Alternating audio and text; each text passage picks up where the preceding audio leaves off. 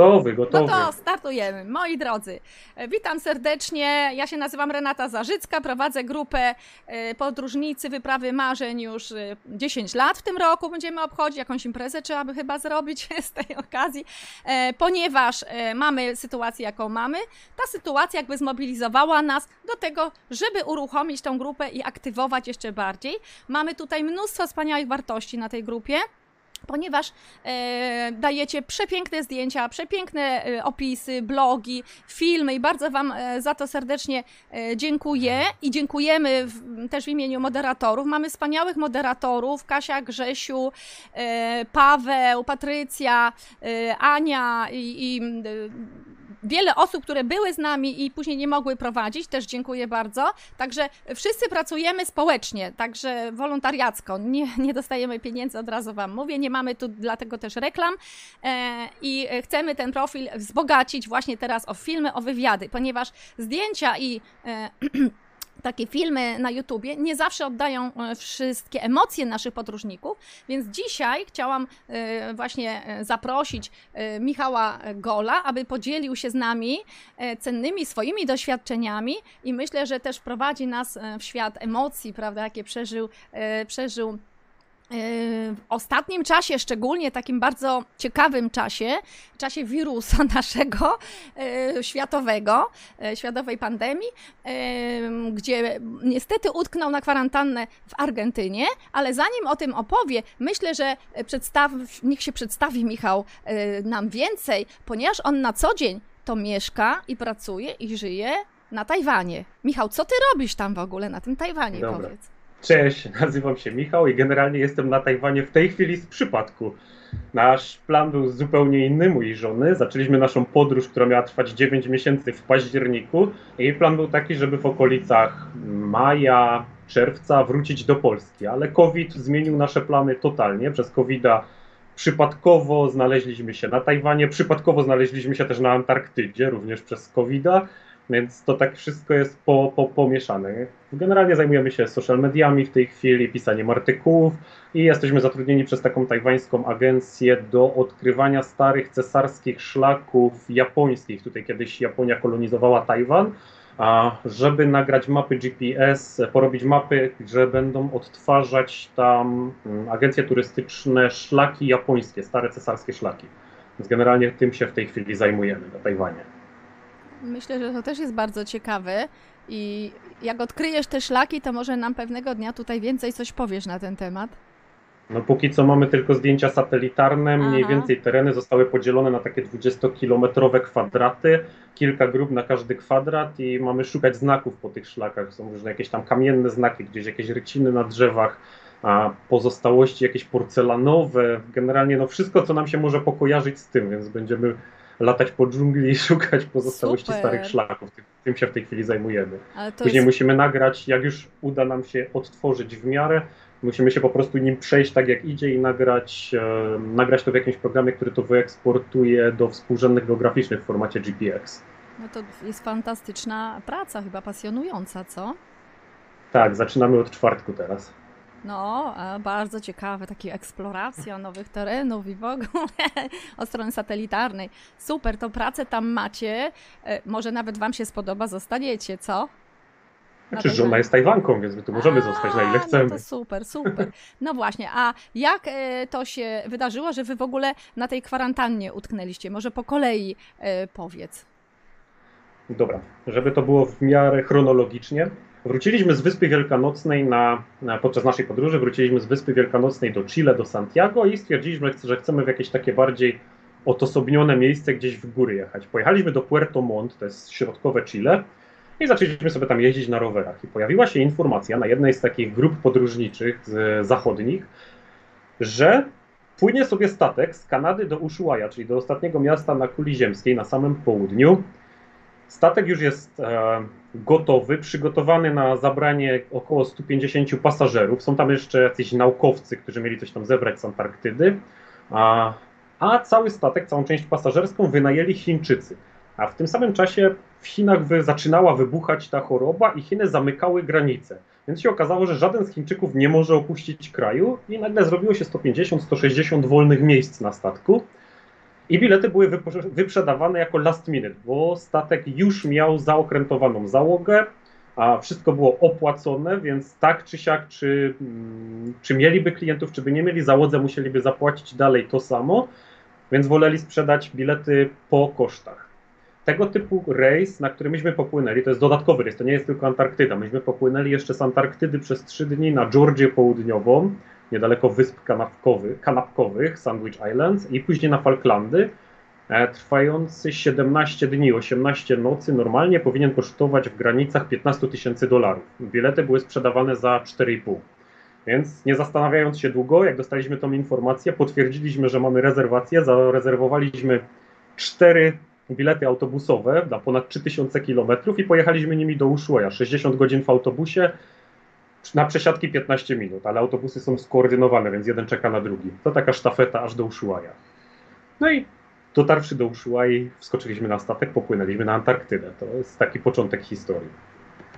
No to faktycznie, Nie? ja tak powiem, że podróżnicy to mają siłę i w ogóle chęć i wiarę, że dotrą na czas i że warto te 60 godzin jechać autobusem i że na was tam poczekają, bo wiele osób pewnie by zrezygnowało, powiedziało, a pewnie się nie uda, nie, nie, a to jakieś wariactwo i tak dalej, ale to właśnie mają no podróżnicy. Że decyzję podejmuje się natychmiast, tak? Albo jadę, albo nie. Ile tak, wam były różne wymagania, bo a załoga generalnie, statek nie przewiduje zaopatrzenia ciebie w jakieś ciuchy antarktyczne. Musisz wszystko mieć ze sobą. Jedyne, co, sta, co załoga zapewnia, no to buty, jakieś takie gumowce wielkie i ocieplane, a resztę rzeczy trzeba mieć. Więc tak żeśmy stwierdzili, no trzeba mieć nieprzemakalne tak zwane e, rain shoes, czyli takie sztormiaki, to są po naszemu sztormiaki, myśmy stwierdzili, że mamy z Decathlonu nakładki na spodnie do chodzenia po górach przeciwdeszczowe, więc to wystarczy. No to żeśmy pojechali po prostu jakimś górskim sprzętem wymieszanym z tym, co żeśmy mieli po prostu w plecakach. Napisaliśmy, że wszystko mamy, jesteśmy gotowi na Antarktydę, nie ma żadnego problemu, poradzimy sobie z każdą trudnością, nie muszą się o nas martwić. Musieliśmy podpisać taką lojalkę, że e, własne ubrania mamy, że, że, że nie zamarzniemy im tam. No i popłynęliśmy. Jeżeli chodzi o samą podróż na Antarktydę, no to jest to bardzo ciekawe doświadczenie. Najpierw trzeba pokonać Drake Passage, to jest miejsce, przez które Antarktyda pozostała tak długo nieodkryta. Zdarzają się momenty, że fale w tym miejscu są nawet 6-8 metrowe, potrafią przykryć cały statek i nawet ogromne wycieczkowce w tym miejscu. Chyba 3 lata temu ostatni raz e, ktoś wzywał pomoc od marynarki argentyńskiej, że nie dają rady z falami i nie wiedzą, czy się nie przewrócą. Na szczęście nie było tak źle, ale nie powiem, było to dość ciekawe, bo w nocy jak żeśmy spali, to generalnie leżysz sobie na łóżku, na koi, jak fale cię bujają, to po prostu turlasz się jak rolada lewo, prawo, lewo, prawo, lewo, prawo. Także jak masz chorobę morską, no to masz problem. Ale nie było tak źle, nie, nie, nie mogę powiedzieć, że było jakoś tragicznie.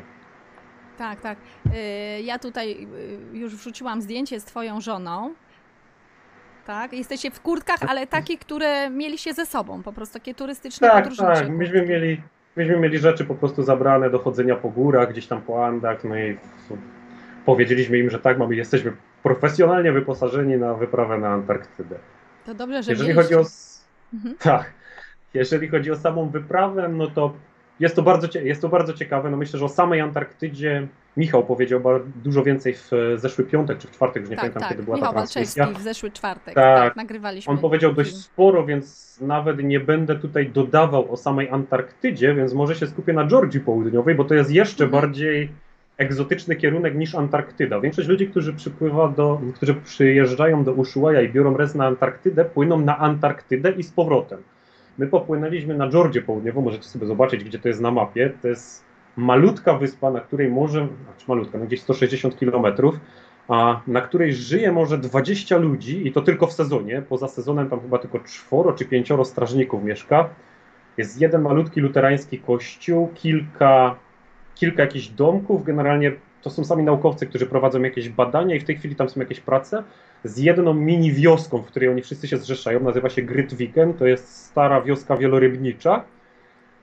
I z racji, te, z racji tego, że w ogóle nie ma tam żadnej technologii, nie działa tam internet, mają jakieś telefony satelitarne, jest tam niesamowita przyroda.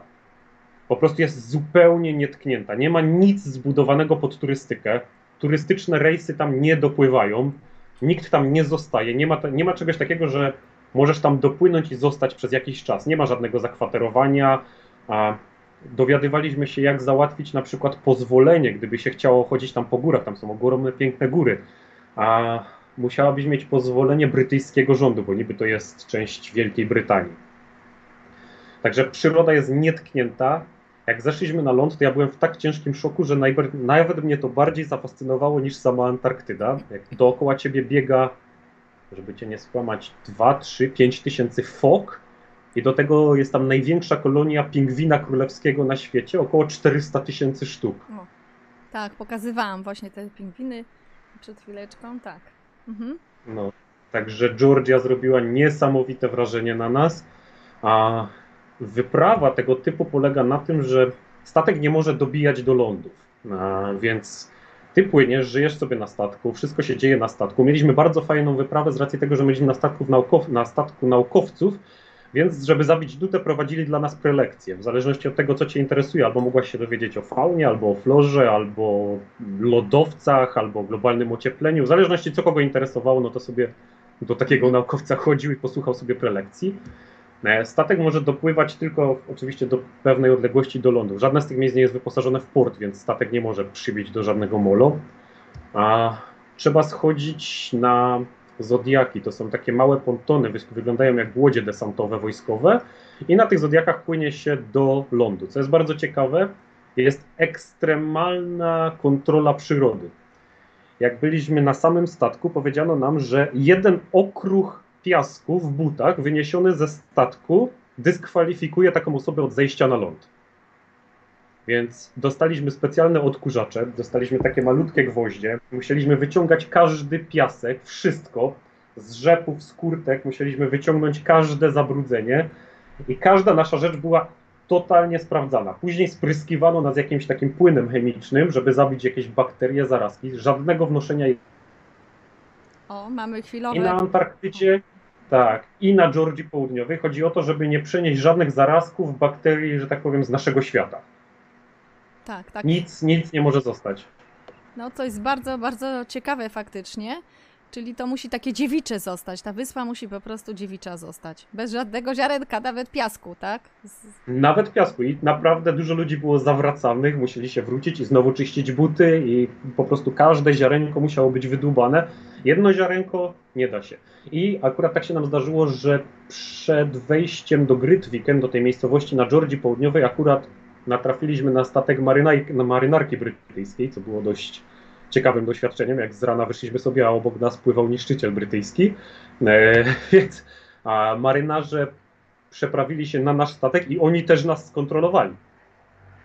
Mhm. Dodatkowo, nie tylko nasza ekipa naukowa, ale po prostu żołnierze, znaczy no, marynarze wojskowi z, z, z brytyjskiej marynarki skontrolowali każdą część ubioru każdej osoby, czyli 150 osób, więc generalnie to nie jest tak, że hop siup, wskakujesz do pontonu i płyniesz. Nie, nie, nie, nie. Cała procedura, żeby wywieźć tych wszystkich ludzi może 3 godziny, Coś niesamowitego, ale z drugiej strony to dobrze, że dbają o tą naszą przyrodę, że ma kto dbać i że są takie miejsca dziewicze na ziemi, że nie wszystko zostało zadeptane, y, wycięte, zniszczone, zabrudzone, tak, że, że są świeża woda, tak, świeży teren taki.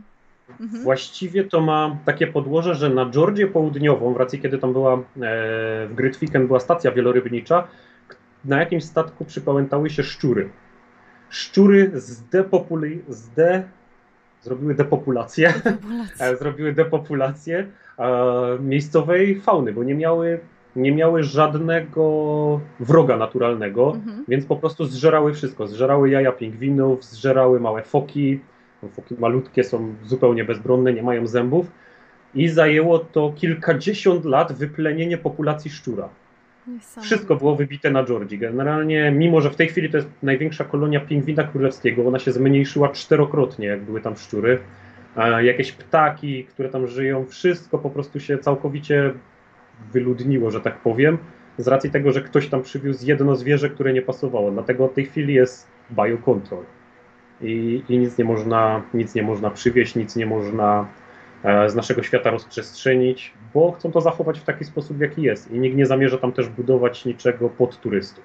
No wspaniale, bo gdzie, gdzie znajduje się człowiek, tam za chwilę nie ma e, gatunków różnych, tak jak na Galapagos wiele e, gatunków żółwi już e, zaniknęło, zniknęło, bo tam psy rozszarpały, ludzie jedli te zupy żółwiowe, także tam wielu, wielu gatunków nie ma.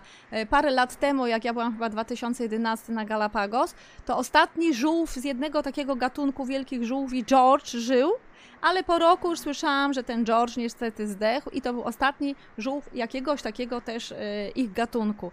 E, no niestety, ludzie potrafią może nawet jak sami nie niszczą, to właśnie przywieźć psy, szczury, jakieś zwierzęta, które później rozchodzą się, czy króliki, tak jak w Australii, rozchodzą się po kontynencie i trochę e, namieszają nieźle. Także tak jak tutaj było zjedzenie jaj ptasich i malutkich fok, to tam właśnie rozszarpywanie tych żółwi y, również, jedzenie przez psy, no i ludzie oczywiście zrobili całą resztę. Także to jest bardzo ciekawe. Ja powiem tak, piszcie kom w komentarzach swoje pytanie, pytania, jakie macie e, do Michała o Argentynę, o e, koronawirusa, jak tam właśnie się odbywało no, wszystko. Do koronawirusa teraz o, przejdziemy. Tak, o, tak o tą Georgię, o, Ar a, o Antarktydę, o loty, zaraz będziemy mówić o lotach podczas COVID-u. Natomiast Michał Walczewski też zadał takie pytanie, czy też musieliście numerować przedmioty zbierane na ląd? Tak, każda rzecz musiała być ponumerowana.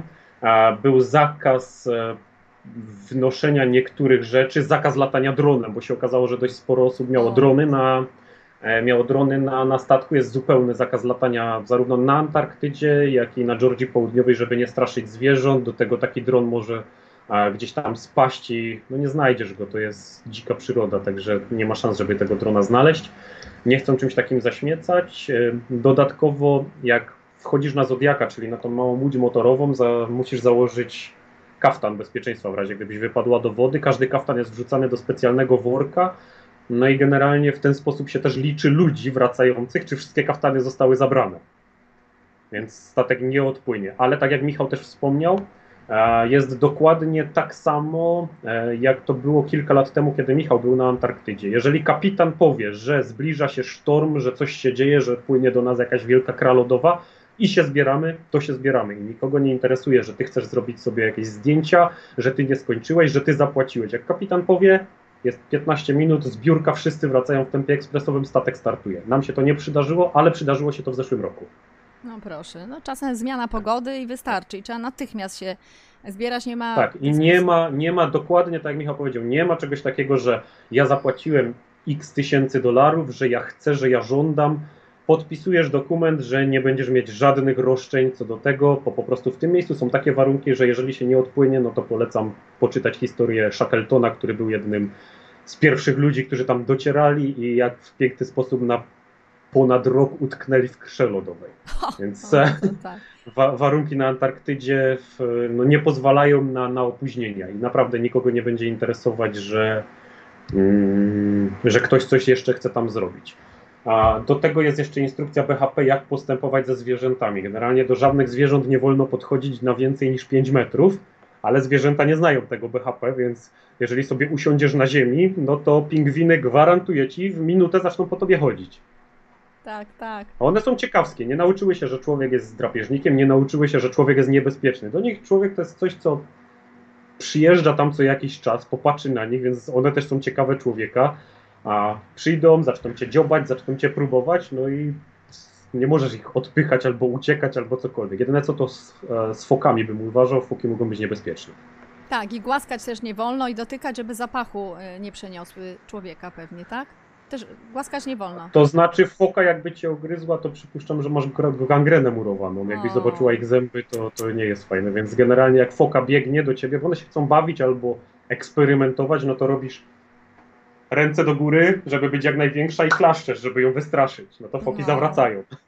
No proszę, proszę, bo ja właśnie to na Galapagos też właśnie e, miałam, że foki przychodziły, te małe foki przychodziły i te igłany przylaty. Myśmy musieli uciekać normalnie, e, gdzieś tam na bok się usuwać, bo one do nas szły wszystkie z ciekawości właśnie, ale nie wolno było dotykać. No. no. I kontynuując. Tak, tak. Jak byliśmy na statku, nie mieliśmy internetu. Można było wykupić internet na statku, ale stwierdziliśmy, nie, no my się wszyscy odcinamy. Praktycznie chyba nikt nie wykupił nawet z tych wszystkich pasażerów biletów. Dodam jeszcze z ciekawostki, tak mi teraz przyszło do głowy, zupełnie o tym zapomniałem. Załoga powiedziała nam, że zazwyczaj na tych rejsach większość osób to są osoby powyżej 50 plus Amerykanie. I to był pierwszy raz, kiedy, za, e, kiedy klienci byli na tyle młodzi. Były osoby nawet 23-25 lat, bo pierwszy raz młodsze osoby mogły sobie pozwolić na bilety. Załoga powiedziała, że to jest zupełnie Quark Expeditions. To jest jedna z najstarszych, największych firm, które od lat 80. prowadzą wyprawy na Antarktydę, na, na Arktykę, na bieguny.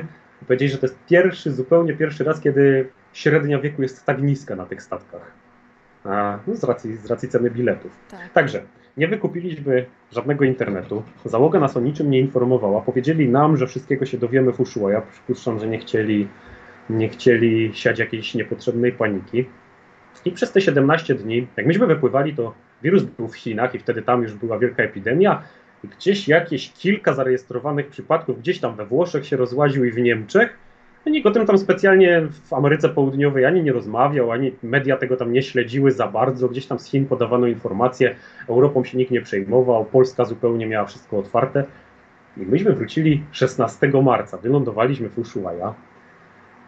Okazało się, że był w ogóle problem z zadokowaniem naszego statku. Nie chciała nas Argentyna wpuścić, ale gdzieś tam był z nami lekarz na pokładzie. Lekarz e, przebadał wszystkich, powiedzieli, że nikt nie miał przez te 17 dni żadnych objawów e, COVID-a, nie mieliśmy kontaktu z żadnymi innymi ludźmi, więc generalnie wystawił nam dokument, że wszyscy już przeszli kwarantannę na statku. Myśmy się dalej zastanawiali, mhm. co to w ogóle jest i o jaką kwarantannę chodzi. W ogóle tak. o co kaman. No i wylądowaliśmy w tej Ushuaia.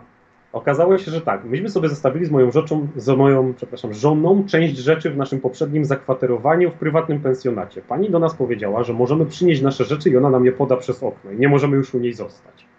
Dalej nie wiedzieliśmy o co chodzi. Przyszliśmy na miejsce, pani nam się kazała odsunąć od domu, wyrzuciła nasze, nasze plecaki przez okno i zamknęła. Cóż się tu dzieje w tej głupiej Argentynie?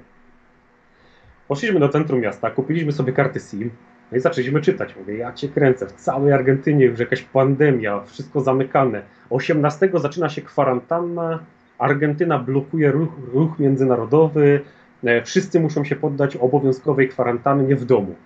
No to pierwsze co zrobiliśmy, poszliśmy na stację autobusową. Myśmy nie mieli żadnych biletów, nasz plan był zupełnie inny. Po powrocie z e, Antarktydy chcieliśmy popodróżować po Patagonii, zupełnie spontanicznie, nie mieliśmy żadnego planu e, większego, więc nie mieliśmy żadnych rezerwacji biletowych. Powiedzieli nam, że wszystkie autobusy na dzisiaj i na jutro są sprzedane. Od 18 Ushuaia już będzie odcięta, więc nie sprzedają biletów. Ushuaia jest na wyspie, odciętej przez Chile i, e, i wodę, więc trzeba brać prom. No ale Chile już zamykało granice, prom miał być wyłączony, Ushuaia była odcinana, więc pojechaliśmy szybko na lotnisko bo strony internetowe linii lotniczych nie działały, po prostu padły. Na lotnisku ogromna ilość ludzi, ludzie kupowali bilety w jakichś szalonych cenach, żeby tylko się wydostać do Buenos Aires. Bo z Buenos Aires były szanse, były szanse na dalsze loty ratunkowe.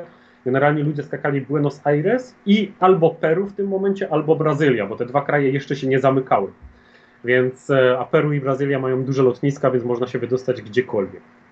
Nam się nie udało kupić biletów. To znaczy tak, udało mi się wejść na stronę największej linii lotniczej LATAM w Ameryce Południowej i kupić bilety, ale nie udało nam się za nie zapłacić. Więc generalnie byliśmy na liście pasażerów, powiedziano nas, ale nie przeszła płatność, bo padła cała strona internetowa. W Ushuaia nie ma biura obsługi z e, linii LATAM, linia telefoniczna została wyłączona, bo została przeciążona w tym momencie, bo to jest linia lotnicza, która obsługuje wszystkie kraje Ameryki Południowej i to jest naprawdę największa linia, z tego co wiem w tej chwili upadła e, przy COVID-zie.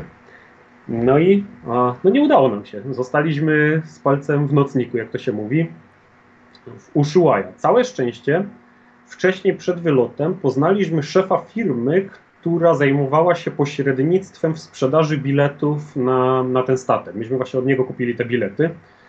I on, spotkaliśmy go właśnie na lotnisku w ten dzień. I on powiedział, że on ma już bilet do Buenos Aires, bo miał go wcześniej zarejestrowanego, bo ma dwa domy. Jeden w Ushuaia, jeden w Buenos Aires. Jego rodzina, jego dzieci, żona są w Buenos Aires, więc leci do nich. Jak chcemy, bo i tak będziemy zamknięci w kwarantannie, to on nam zostawi klucz do swojego mieszkania i możemy siedzieć w jego mieszkaniu. Mówi, za darmo róbcie sobie coś tam chcecie, tylko mi syfu nie, zro- nie zróbcie. No ja mówię, no to super, przynajmniej nie musimy płacić za zakwaterowanie.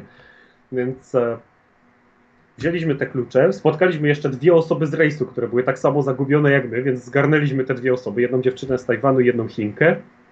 E, z Chinką to jest w ogóle zupełnie inna historia, bo ona też miała zupełnie inne plany. A dojechaliśmy do tego domu, no i od 18 zrobiliśmy duże zakupy. Chinka miała tam samochód, bo to jest poboczna historia zupełnie. Chinka przetransportowała swój samochód do Ushuaia innym statkiem wcześniej z Chin i zamierzała z Ushuaia przejechać na Alaskę samochodem.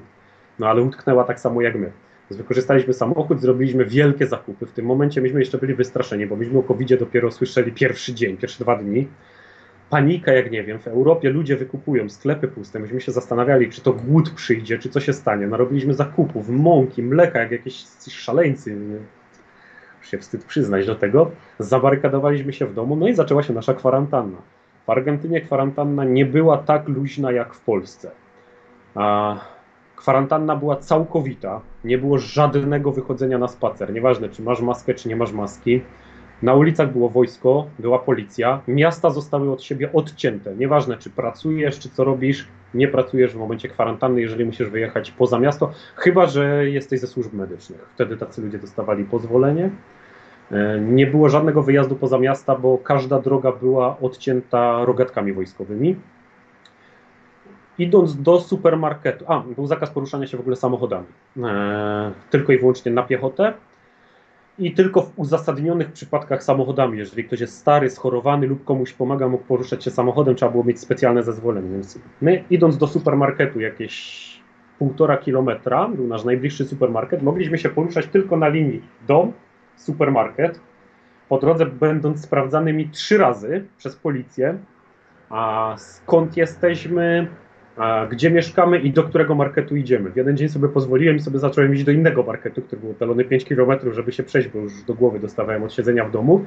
To policja mnie zawróciła. Powiedziała, że nie, nie, nie, mój najbliższy supermarket to jest Carrefour, ja mam iść do Carrefoura. Nie ma, więc no tak wyglądała kwarantanna w Argentynie.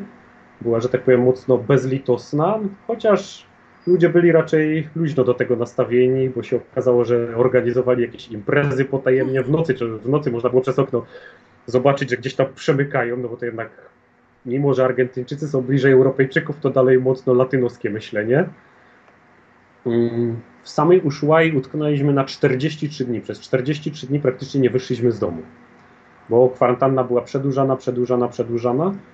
Już po pierwszych dwóch tygodniach kwarantanny Argentyna powiedziała, że nie będzie żadnych lotów międzynarodowych e, i krajowych do 1 września zablokowała wszystko. To był pierwszy kraj, który zablokował całkowicie wszystko. No i w tym momencie ręce rozłóż, jesteś utknięta, że tak powiem, w Argentynie. Z plusów a Argentyna zamierza zbankrutować, dalej się to dzieje, i ich waluta się sypie, więc mają czarnorynkową wymianę dolara. Jak przyjechaliśmy, można było wymienić jednego dolara na 62-65 pesos. Jak wyjeżdżaliśmy z Argentyny, to już było 120. Czyli przeliczając to na złotówki, to jest tak, jakby w ciągu dwóch miesięcy kwarantanny w Polsce euro podskoczyło z 4,40 na 9 zł. Tak spadła waluta argentyńska, a ceny były regulowane w sklepach, więc nic nie drożało. Wszystko musiało zostać zachowane w, dokładnie w takich samych cenach, w jakich było przed całą kwarantanną. Rząd wprowadził regulację cen więc dla nas tak naprawdę wszystko stawało się coraz tańsze i coraz tańsze. Nie wymienialiśmy dużo pieniędzy na raz, bo czekaliśmy, że na kurs, który będzie coraz lepszy, coraz lepszy.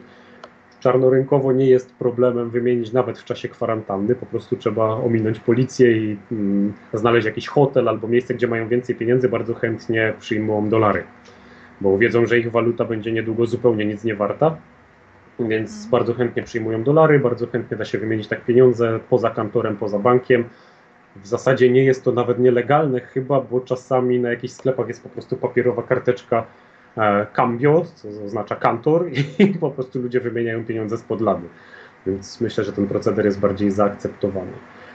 Po, po 40 dniach na Aerolineas Argentinas pojawiły się loty, to są linie lotnicze narodowe argentyńskie, pojawiły się loty, bo się okazało, że od 40 dni osoby mieszkające w Buenos Aires nie mogą się też wydostać z Ushuaia i osoby z Ushuaia mieszkające w Buenos Aires nie mogą przylecieć do domu, gdzieś po prostu poutykali Argentyńczycy, więc dla nich zrobiono roty repatriacyjne wewnątrz kraju.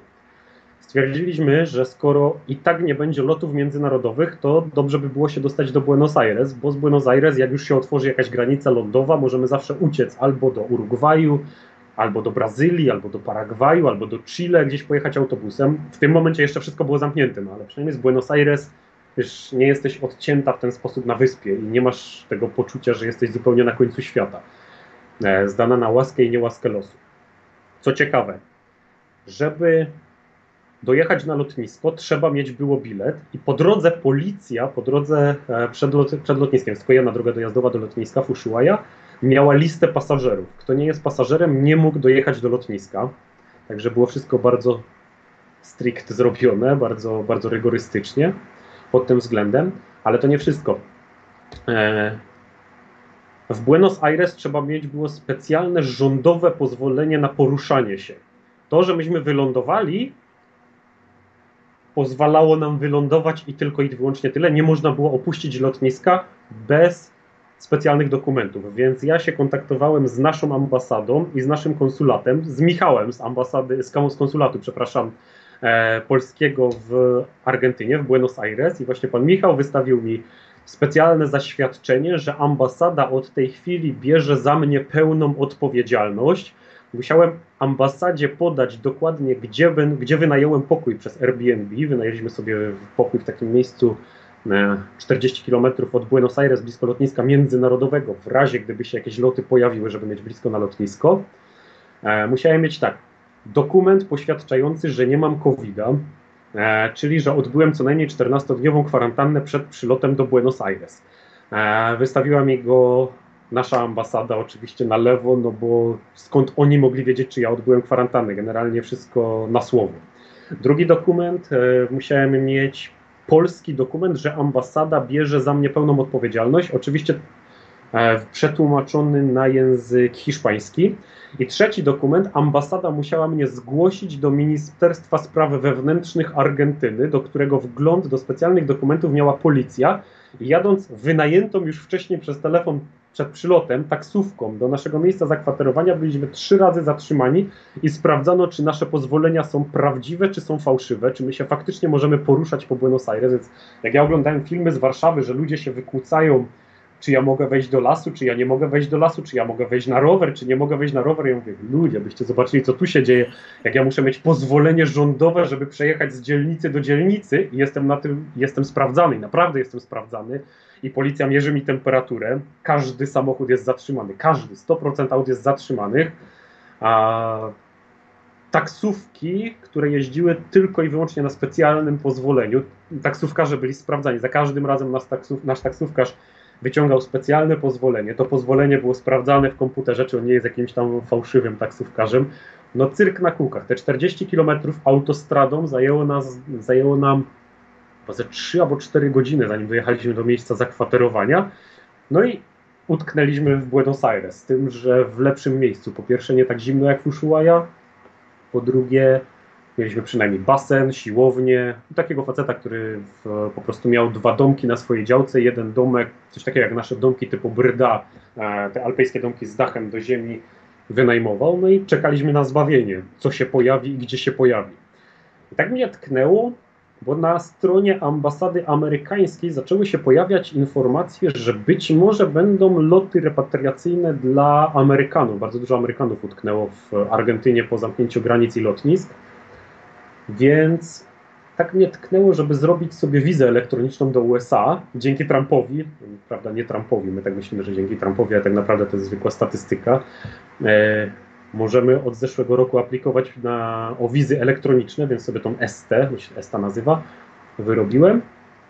I okazało się to strzałem w dziesiątkę, bo po kolejnych trzech tygodniach w Buenos Aires ambasada amerykańska ogłosiła, że jutro o godzinie powiedzmy 8 rano, już nie pamiętam dokładnej godziny, jakoś z rana, jutro o godzinie 8 rano czasu Buenos Aires rusza sprzedaż biletów Eastern Airlines z Buenos Aires do Miami. To mnie w ogóle zaszokowało, bo Eastern Airlines to jest linia lotnicza, która upadła w 1991 roku, odrodziła się gdzieś w 2011 ale tak naprawdę chyba nie ma normalnych lotów tą linią lotniczą.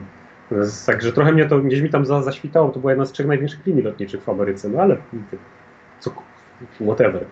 Jak się pojawią loty, to będziemy kupować. Lot się pojawił. Lot do Miami, który w normalnych czasach kosztowałby może 400 dolarów, kosztował 1670.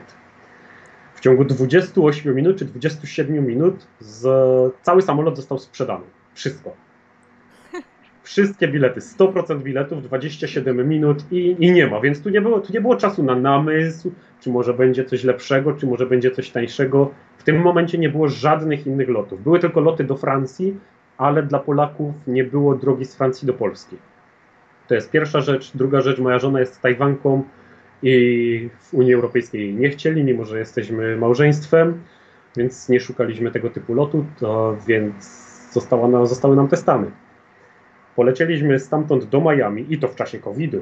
Mimo, że tutaj na grupie pojawiały się głosy, że to wszystkie te loty, które się odbywają, to są loty jakieś cargo, że nic nie lata, tak naprawdę były loty pasażerskie, zwłaszcza w Stanach Zjednoczonych. W Stanach Zjednoczonych loty wewnątrz kraju odbywały się normalnie, tylko że mm, z limitowaną liczbą miejsc.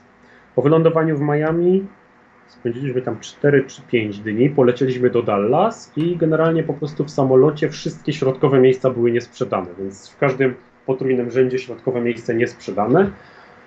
W Stanach wyglądało to w miarę w miarę normalnie bym powiedział. Miami w ogóle nie było zamknięte, nie było żadnych testów na covid żadnych pytań, co my tu robimy, czy my mamy jakiś bilet wylotowy, byśmy się bali, że zaczną nas sprawdzać e, pod względem, jak długo tu chcemy być, co chcemy robić. Michał, Michał, a kiedy tam dolecieliście? Jaki to był miesiąc już do Miami?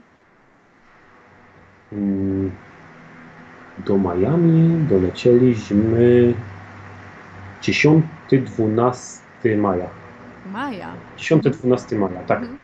A, także wtedy, kiedy już wszyscy powiedziano, że wszystkich lotów, wszystkie loty są odwołane i tutaj ludzie się rzucali właśnie na grupie e, o te daty, że, że, że, że tutaj jest tylko cargo latające, a tak, naprawdę nie. American Airlines latały normalnie, Delta Airlines latały normalnie po kraju, tylko tak jak mówię, z limitowaną liczbą miejsc.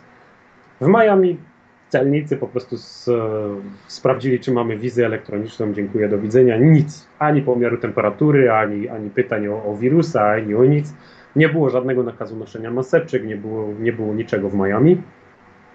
Kupiliśmy dalsze bilety na podróż do Dallas. W Dallas e, też nie było jakichś środków specjalnych ostrożności. Generalnie rzecz biorąc, ludzie sobie chodzili normalnie. Mm, jedyne co, no to ci rangerzy pytali się nas, czy my zostajemy w Teksasie, czy lecimy dalej, bo była jedna linia ludzi, którzy zostawali i coś ich tam wypytywano na temat e, dalszych planów podróży, czy coś w tym stylu, ale też nie robili jakichś problemów, żeby zostać, albo czy lecimy dalej. No myśmy tylko zostawali na lotnisku, bo leciliśmy dalej do San Francisco i kolejny lot, co się odbył normalnie. No i w San Francisco widzieliśmy na tablicy, że loty wewnątrzkrajowe w dwóch trzecich odbywają się normalnie, jedna trzecia jest anulowana, ale loty międzynarodowe były anulowane. Praktycznie nie było lotów międzynarodowych. Na terminalu międzynarodowym myśmy przylecieli o godzinie 16. Nasz wylot był o drugiej nad ranem i tylko nasz lot był tego dnia. Także jeżeli chodzi o loty międzynarodowe, no to nie było ich za dużo i lecieliśmy dalej IWA Airlines, to są tajwańskie linie lotnicze na Tajwan. I tutaj już było dużo więcej środków ostrożności, co było dość zabawne.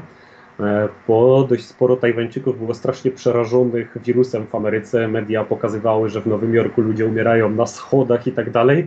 A choć w ogóle się w Ameryce tego klimatu nie czuło, także myślę, że to był bardziej klimat medialny niż rzeczywisty, ale Tajwańczycy siedzieli ubrani w te całe białe kombinezony, maseczka, okulary, ta tarcza na twarz, więc ja miałem duży ubaw w samolocie, bo jedyna rzecz, którą trzeba było podpisać przed wejściem do samolotu, to że nie licząc momentów jedzenia i picia, będzie się nosić maseczkę. Cały lot nosić maseczkę, inaczej zgadzam się na karę. E, więc, e, więc tyle, co właśnie nosiliśmy te maseczki z żoną, no bo trzeba było. Jeszcze przed wejściem do samolotu, co się okazało dziwnego, wywołali moje nazwisko i powiedzieli, że Michał Gola proszony jest o podejście do e, do biurka, do, do, do boardingu, bo są jakieś tam nieścisłości. On mówi, no kurde, jeszcze mnie na ten Tajwan nie wpuszczą. Mam wizę, zrobiłem wizę na ten Tajwan. Normalnie nie trzeba wizy, ale w czasach covid trzeba. A, zrobiłem tą wizę, jestem, e, jestem żonaty na, na, na Tajwanie i jeszcze będą robić problemy. No, jak podchodziłem do tego okienka, to już widziałem, że patrzy się na mnie dwóch bardzo dużych policjantów i tylko Michael Kola, mówię, że tak, no to prosimy za mną. I widzę, że otwierają jakieś wrota, które na pewno nie są wejściem do lotnisk, na, na, na, na, do samolotu. A zobaczyli, że żona ze mną idzie, tylko się spytali, czy jesteście razem. Tak, ona też. Wciągnęli nas tam do środka, zaprowadzili nas w jakiś ciemny tunel, zasłonili kotarę i tak, rewizja osobista, kieszenie, rewizja plecaków, ile macie pieniędzy, mnóstwo pytań ile macie za sobą pieniędzy, ile macie pieniędzy na kontach, co robiliście w Stanach Zjednoczonych, co robiliście w Argentynie, jak długo byliście w Argentynie, gdzie teraz lecicie, za co będziecie tam żyć, czym się zajmujecie. Bardzo szybkie pytania i oczekiwanie bardzo szybkich odpowiedzi bez gadania. Każde rozwlekanie odpowiedzi ucinane, proszę odpowiedzieć na pytanie. Tak na przykład moja żona zaczęła się zastanawiać, ja się od razu kapnąłem o co chodzi, żona nie. A, I mm, żona mówi, a jak w sumie nie wiem ile mam oszczędności. No nie wie pani ile ma pani pieniędzy? A, dokładnie, proszę powiedzieć, ile ma Pani pieniędzy na koncie i tak dalej. Generalnie później ten policjant, jak już nas sprawdzili, powiedział nam, że my pasujemy idealnie do modelu przemytników i mafiozów podróżujących do Stanów. No mówi, nikt do Stanów nie podróżuje na 3 albo 5 dni. Tak jak myśmy akurat w Stanach spędzili, tak bodajże 6. Mówi, że idealnie pasujemy do tego. Mówi, że tak, jak zazwyczaj mają jakichś dealerów narkotykowych, których łapną, oni właśnie przylatują na jedno lotnisko, potem, żeby zmylić trop, lecą na drugie albo trzecie, robią jakieś swoje ciemne interesy i uciekają z kraju. Więc do Stanów to albo przylatuje się, żeby zmienić samolot w ten sam dzień lub dzień później i to pasuje do typowego transferowego turysty, albo zostaje się na kilka tygodni. To nie pasuje tak. Pięć dni to jest tak, ani nic nie zobaczyliśmy, ale to też za długo na normalny transfer, więc mówi, idealnie pasowaliśmy do takiego modelu przemytników. A mówi, te wszystkie pytania były, żeby nas sprawdzić, czy nasza historia jest w miarę spójna. Mówi, jakbyśmy się zaczęli wahać, nie wiedzieć ile mamy pieniędzy, co myśmy robili, jak długo, ja bym udzielał innych odpowiedzi niż żona, no i to by nas zatrzymali do wyjaśnienia i nie polecielibyśmy. No i to jest ich procedura. Coś no. takiego. Pewnie dlatego, że z Ameryki Południowej przylecieliście, bo to tak na ogół jest z Peru, z Ekwadoru, tu z Argentyny. No to już jest pod lupę po tak. prostu. Wzięte. No, co było najśmieszniejsze, ja miałem cały plecak zawalony, akurat tutaj mam yerbą matę. Uwielbiam tak. yerbę matę. Miałem chyba 7 kilo w plecaku, jest, ile było kontroli na ten temat, bo oczywiście część miałem w bagażu podręcznym, a wyciągali mi tą całą yerbę matę, sprawdzali jakimiś paskami, czy, czy, czy to nie są narkotyki. Pies to wąchał. Potem naklejali naklejki, że to jednak nie są tak, narkotyki. Tak, tak. jeszcze mi to będą wysypywać tutaj, bo to wiesz, w proszku zapakowane, wcisnąć można co się tylko da, więc tak, tak, no, z takimi przygodami żeśmy lecieli w czasie tego COVID-a. Dokładnie, także z Ameryki Południowej, no ja kiedyś z Peru i z Ekwadoru dwa razy przylatywałam z Ameryki Południowej, znaczy z Peru, z Brazylii też, ale Peru, Ekwador. I tam jest koka, zioło takie koka i pije się herbatkę, żuje się tą kokę, jak idziemy na Kotopaxi, to, to też się przystosowywujemy, że tak powiem, do tych wysokogórskich. No bo to działa na chorobę wysokościową. E, tak, tak, jest bardzo dobry i to nie ma nic wspólnego w zasadzie z narkotykami jako tako, e, bo to nie. dopiero trzeba przerobić. Natomiast cukierki są, lizaki, ciasteczka z tą koką, ale już nas przestrzegali, żebyśmy do domu nie brali e, ciasteczek, żadnych lizaków, niczego, herbatki z tej koki, bo jak nam pies wywącha w Europie tą kokę w plecaku, to może mieć nieprzyjemności. Także myśmy byli też ostrzegani właśnie. A to niby takie zioło, prawda? Które podnosi fajnie roz, e, dotlenia krew, po, pobudza krążenie, więc takie nawet e, dla zdrowia. Natomiast faktycznie jak z Ekwadoru wysiedliśmy, to była strasz, straszne zatamowanie w tym rękawie samolot lotnisko i staliśmy dość długo, nie wiedzieliśmy o co chodzi. A wszyscy byli kontrolowani z Ekwadoru. Raz mi się tak zdarzyło, że staliśmy z pół godziny albo godzinę, nie wiem, strasznie długo. 400 ludzi jak wysiadło z samolotu, no każdego musieli praktycznie przeglądać, przepatrzyć, czy czegoś tam nie wieziemy. Także to jest normalne. A wy z tej Argentyny żeście lecieli, czyli z Ameryki Południowej generalnie i faktycznie tak nietypowo. Nietypowo. No fajnie, ale udało się wszystko. Udało się. No i na Tajwanie też byliśmy zaskoczeni tym, co się tutaj wyprawiało dopiero. Tajwan generalnie zamknął granicę jako pierwszy kraj chyba na świecie oni coś wywęszli, że coś się w Chinach dzieje, zwłaszcza na Chińczyków się zamknęli. A, I ich przeciwdziałanie wirusowi było straszne do lotniska i późniejsze działanie. W tej chwili nic się tu nie dzieje. Jedyna rzecz jest taka, że w komunikacji publicznej trzeba nosić maseczki. To jest wszystko. Normalnie ludzie żyją, firmy są otwarte, e, szkoły są otwarte, wszystko działa tak, jak działa i po prostu nic, nic się tutaj nie dzieje w tej chwili, jeżeli chodzi o o samego wirusa. Gospodarka specjalnie nie ucierpiała, bo nie mieli żadnej kwarantanny ani, ani, za, ani takiego zamknięcia. Ale jak przylecieliśmy na lotnisko, to się okazało tak. Trzeba podać swój numer telefonu i zarejestrować się do specjalnego programu, gdzie będą nas codziennie sprawdzać i do nas dzwonić, czy jesteśmy w kwarantannie. Do domu nie wolno wziąć żadnego, jeżeli przylecieliśmy oczywiście lotem międzynarodowym, do domu nie wolno wziąć żadnego normalnego transportu publicznego, tylko i wyłącznie specjalna taksówka. Więc wysiedliśmy na lotnisku, poszliśmy na tą specjalną taksówkę, była długa kolejka ludzi, wszyscy byliśmy spryskiwani alkoholem od stóp do głów, trzeba było zamknąć oczy, nasze bagaże były spryskiwane alkoholem, wrzucane do taksówki, taksówkarze odgrodzeni folią od nas w środku, po środku samochodu, także tylko dwoje pasażerów maksymalnie. I trzeba było jechać do domu i tak, albo masz dom, w którym możesz odgrodzić jedno piętro od reszty mieszkańców i wtedy możesz zostać w takim domu. Jeżeli nie, Tajwan zrobił specjalne hotele i gdzieś za 150 zł za dobę trzeba na 14 dni iść do tego hotelu. Żadnej innej możliwości nie ma. Nawet jeżeli mieszkasz od Taipei, czyli od stolicy 400 km gdzieś na południu wyspy, też musisz pojechać tam taksówką, ale żeby nie było, tajwański rząd jest całkiem fajny. E, płacisz maksymalnie do 120 zł, czyli 1000 dolarów tajwańskich. Resztę pokrywa rząd. Więc ta taksówka nigdy cię nie wyniesie jakiejś wielkiej kwoty, więc to nie, nie jest jakaś tam, jakiś tam super wydatek. Fajnie do tego dodają, fajnie do tego rząd dopłaca. Zakwarantannowaliśmy się w domu. Mama od mojej żony i brat po prostu mieszkali na parterze, my na piętrze. Czuliśmy się jak jakieś dokarmiane zwierzęta w zoo, bo kupowali nam jedzenie na wynos. Na Tajwanie mało kto gotuje, raczej się kupuje jedzenie, bo jest mega tanie i dobre. Kupowali nam jedzenie, odsuwali drzwi, które są rozsuwane, zostawiali je na schodach, wołali, że jest jedzenie, zamykali drzwi, myśmy schodzili na dół zabrać, mówię, jak jakieś małpy na wybiegu. Kontrola była taka, że codziennie była u nas policja, codziennie mieliśmy telefon na temat tego, jak się czujemy, czy mamy jakieś objawy, czy nie mamy objawów, e, czy czegoś potrzebujemy. Kolejna sprawa, przysłali nam darmowe maseczki. Powiedzieli, że z rodziną możemy się na dole zobaczyć pod warunkiem, że nosimy maseczki, więc e, rząd tajwański dał nam po komplecie po 14 maseczek na, na osobę na czas kwarantanny. I na Tajwanie nikt nie złamał kwarantanny, bo za złamanie kwarantanny, proszę ja ciebie, na nasze mandat był 120 tysięcy złotych. 120 tysięcy to na, na nasze? Tak, na nasze 120 tysięcy złotych. Ogromna kwota. No, u nas 300. Tak, tak, tak, dokładnie, dokładnie. 30 tysięcy to już bardzo dużo, czy tam 5 tysięcy, tak jak ludzie dostawali, a tu 120 tysięcy. Tak, milion dolarów tajwańskich, 120 tysięcy złotych. No to faktycznie, to już nie warto łamać kwarantanny. Tak, także wszyscy siedzieli zawsze do końca kwarantanny, nam się nic nie działo. Generalnie nikt nie przywiózł żadnego wirusa. Tutaj w ogóle żadnego przypadku nie ma od ponad 40 dni, więc ludzie żyją, żyją na luzie, nie ma jakiejś tego, tej takiej dziwnej atmosfery, jaka panowała w Argentynie. Niektórzy ludzie się bali, niektórzy ignorowali, ale jednak czuło się coś w powietrzu, zwłaszcza jak się wszędzie widziało te patrole policyjne, tutaj, tutaj tak. się nic nie dzieje. Ile razy byłeś, ile razy w czasie podróży byłeś na tej kwarantannie? Od marca. Same kwarantanny Cztery, w podróży.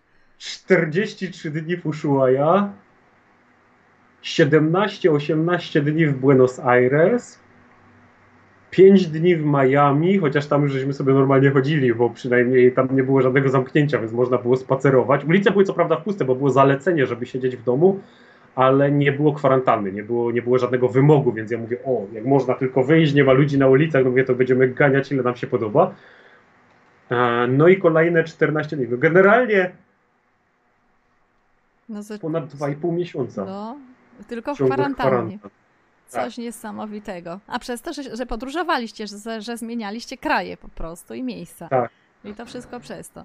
Także miałeś przygodę życia, nie wiem, czy ci się uda jeszcze raz kiedyś w takich kwarantannach być, oby nie chyba. Chociaż to było no, ciekawe. Nie. Oby nie. I może...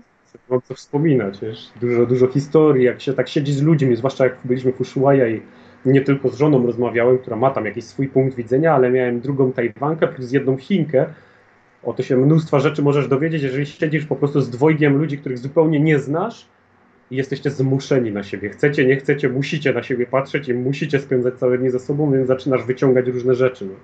Jeszcze o Chinach się mnóstwo dowiedziałem, no, no ale to już jest na, na, myślę, na inną historię. Tutaj jest tak. jeden podróżnik, który chce nagrać coś o Chinach, więc polecam zapytać go, jeżeli ludzie będą mieli jakieś pytania do niego na temat cenzury w Chinach.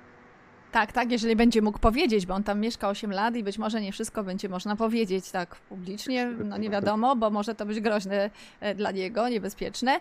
E, natomiast może ty powiedz właśnie troszeczkę, jak wygląda na przykład cenzura w Chinach, może będzie ci łatwiej, bo na przykład powiem ja z mojego już doświadczenia wczorajszego i sobotniego, że przez Facebooka nie dało nam się, nie udało nam się w ogóle skontaktować. Pisać pisaliśmy, ale e, telefon facebookowy na Messengerze i, i, i video to w ogóle nie działało.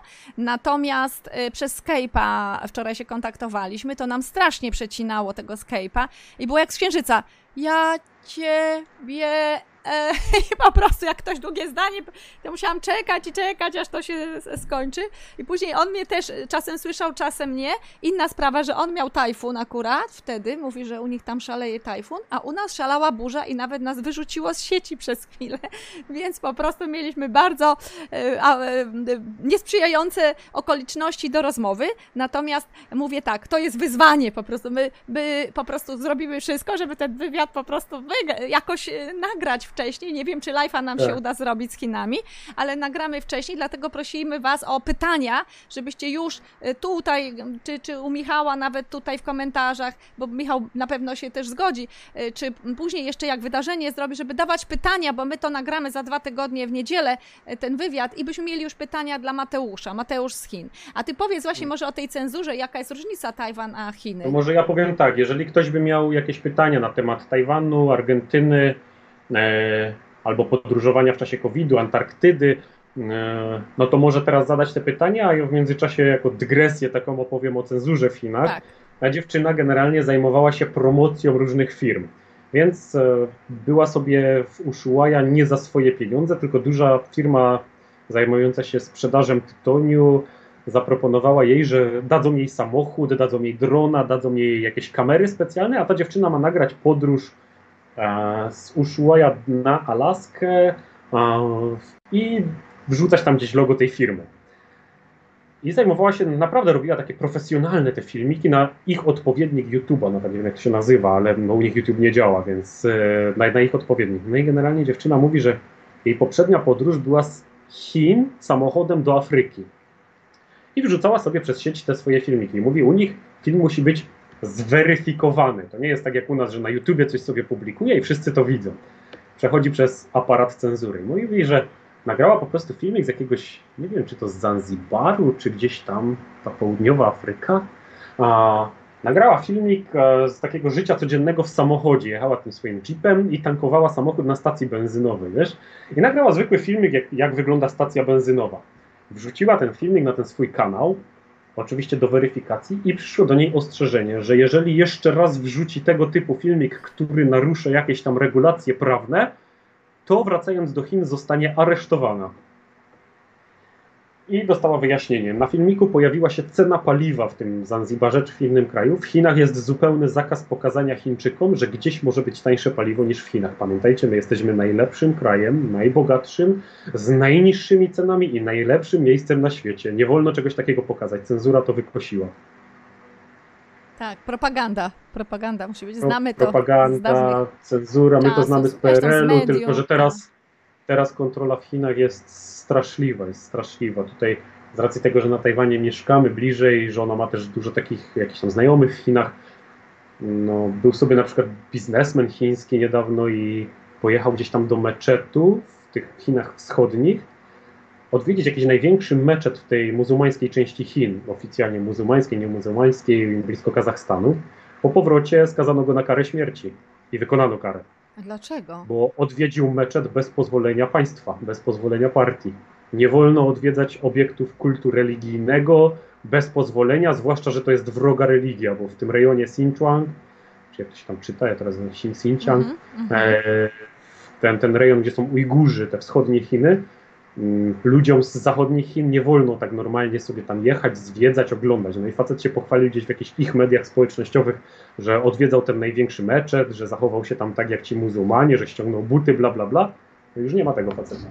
Także jeżeli ktoś powie, że Chiny to jest cywilizacja, że powinniśmy się od nich uczyć i tak dalej, to ja tak powiem, robią rzeczy pod publiczkę, ale tak naprawdę to jest ciężka, głęboka komuna z zerową ilością swobód obywatelskich. No, nie mamy już czasu na rozmowę o Chinach, bo faktycznie No, godzinę już dobijamy godzinę. Ja też byłam, także też 2006, więc też w wioskach zero szkół, zero wszystkiego. Typowano chłopczyków na przykład, bo dziewczynki to się w ogóle nie brało pod uwagę.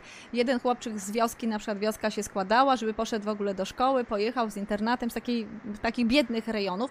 Także też nam opowiadał przewodnik właśnie pan Jacek Świercz, zresztą polecam tego przewodnika z Polski, który wspaniałe wyprawy robił. On tam e, i na Tajwanie właśnie studiował i pięknie mandaryńskim językiem się posługuje i ze 30 lat wycieczki po Chinach e, prowadzi. Jest bardzo dużo ciekawostek. Myślę, że z Michałem, e, z, Ma, z Mateuszem, przepraszam, Chin e, poruszymy te tematy. Mam nadzieję, że nam się uda nagrać ten program i troszkę też się włączę do tych Chin właśnie i on to też e, właśnie dużo opowie. Ja tam co wiem, to, to uzupełnię. Natomiast dzisiaj już nie mamy za bardzo na to czasu, ale faktycznie on też nie będzie mógł pewnie wszystkiego powiedzieć, bo on tam mieszka, ma córę, ma nie wiem, synka, córeczkę, y, w każdym razie rodzinę, dziecko i też będzie musiał zadbać też o swoje ewentualnie bezpieczeństwo, także nie może nam wszystkiego publicznie Dokładnie. powiedzieć. Także ja Ci, Michał, bardzo dziękuję już dzisiaj za, e, za wspaniałe e, podzielenie się z nami swoimi przygodami, swoimi emocjami, tym, tą kwarantanną najdłuższą w życiu chyba, jaką Tak. odbyłeś. Nie wiem, czy byś może nawet był rekordzistą, jakbyśmy zrobili takie światowe top, e, top ludzi, którzy Top byli naj- kwarantanny. To ty, tak, dwa, mie- dwa i pół miesiąca, to ile to jest? Ze 70-80 dni, ty nawet policz, ile i tam rzuć nam na grupę, ile to w sumie dni byłeś na tej kwarantannie i gdzie. no, nie wiem, czy sam chcę to wiedzieć. Raczej wolę zapomnieć. Bardzo ciekawe. Tak, dobrze, że mieliście dużo szczęścia i tam się udało, gdzieś was ulokowali ci ludzie na y, tej wyspie, tak? Ushuaia, tak? Mieliście to, Tak, tak, to, tak. to mieszkanie, bo no i co by było, jakbyś nie miał tego mieszkania? Jak hotele nie A działały. musisz i- coś wynająć. Było, to, było tam trochę. E, był specjalny hotel, który był tylko i wyłącznie dla, mm, dla turystów, więc mm, aż do tych lotów repatriacyjnych było jedno miejsce, w którym można było wynająć e, pokoje. Reszta Okej. hoteli była zamknięta. Coś niesamowitego. Także no właśnie to bardzo, bardzo ciekawe e, rzeczy. Ja poproszę Cię na koniec, abyś nominował kolejnych podróżników, e, którzy Tobie się tak najbardziej rzucili w oczy, e, za, zainteresowali Cię, co, im się, co Ci się spodobało jeszcze w nich. Dwóch, trzech podróżników, jakich byś nominował tutaj do... Ja bym nominował dwie osoby, chociaż z jedną, znając ją, ona jest zbyt aktywna, żeby ją dopaść i przeprowadzić z nią tego typu wywiad. Marię Garus. Wspaniała dziewczyna u siebie na blogu, na Daleko w Świat. E, Właśnie wczoraj opublikowałem wywiad z nią, udało mi się ją dorwać. Nominowaną do nagrodów Travelerów w tym roku. E, Dziewczyna, która rzuciła wszystko w Katowicach. Bardzo dobrą pracę, była finansistką i zajmowała się projektami unijnymi na Politechnice Śląskiej i w jeden dzień po prostu rzuciła wszystko, spakowała się i nie mając żadnego doświadczenia, zabrała rower, poleciała na Alaskę i jechała właśnie do Ushuaia, czyli najdłuższy odcinek, jaki się Mhm. da przejechać przez obie Ameryki. Przez Tak. covid skończyła w Buenos Aires, więc po trzech latach przejechała 24 tysiące kilometrów. Nie wiem, czy uda Ci się ją dopaść, żeby z nią przeprowadzić wywiad, bo już uciekła z Polski po kwarantannie, po przylocie.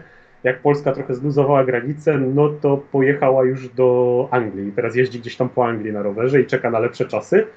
A drugą osobę, która myślę, że się zgodzi, to jest osoba, którą przyciągnąłem tutaj na grupę. Nie jest to osoba, która jest typowym podróżnikiem, ale myślę, że jest to e, ktoś, kto może dać bardzo ciekawe informacje. To jest Elizeusz, mnich, który e, mieszka i pracuje w Trinidadzie w Boliwii.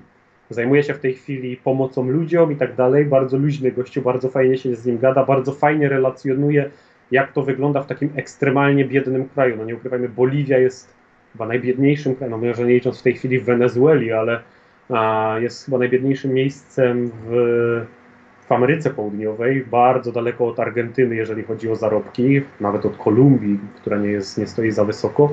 E, więc wygląda to zupełnie inaczej niż to wyglądało w Argentynie i myślę, że będzie miał dość sporo do powiedzenia na temat Boliwii, także nominuję Elizeusza. Tak, super, bardzo Ci dziękuję. Myślę, że wiele osób, którzy z nami tutaj e, są i wytrwali do końca, również dziękuję e, za wysłuchanie Dzięki. i macie, macie dużo wrażeń, dużo ciekawostek. Ten film zostanie tutaj, więc będzie można obejrzeć go później. Te osoby, które nie mogły być, y, to, to na pewno zobaczą z ciekawości. Ja Ci już dziękuję. W Tajwanie, którą macie teraz? Na Tajwanie. 17.03. 17.03. No, y, żegnam się z wami. Do widzenia i Michał też. Michała żegnam z, taj, z Tajwanu. Papa. Dzięki. Chciałbyś coś jeszcze Cześć. powiedzieć? Jakaś myśl taka dla podróżników? Tak, zapraszam do siebie na profil na dalekoświat.pl, na stronę internetową zawsze możecie poczytać coś więcej na temat moich podróży, doświadczeń, cen. Dużo piszę na temat cen i porad na temat a, taniego podróżowania. Także jeżeli ktoś lubi tanie, backpackerski styl albo chodzenie po górach, no to myślę, że z mojego bloga dość sporo da się dowiedzieć. Czyli jaki ten blog? Daleko w świat? dalekowświat.pl .pl. Super. No, do widzenia. Miłego dnia wam życzę, a tobie wieczoru miłego. Papa. Pa. Dzięki, hej. No dzięki.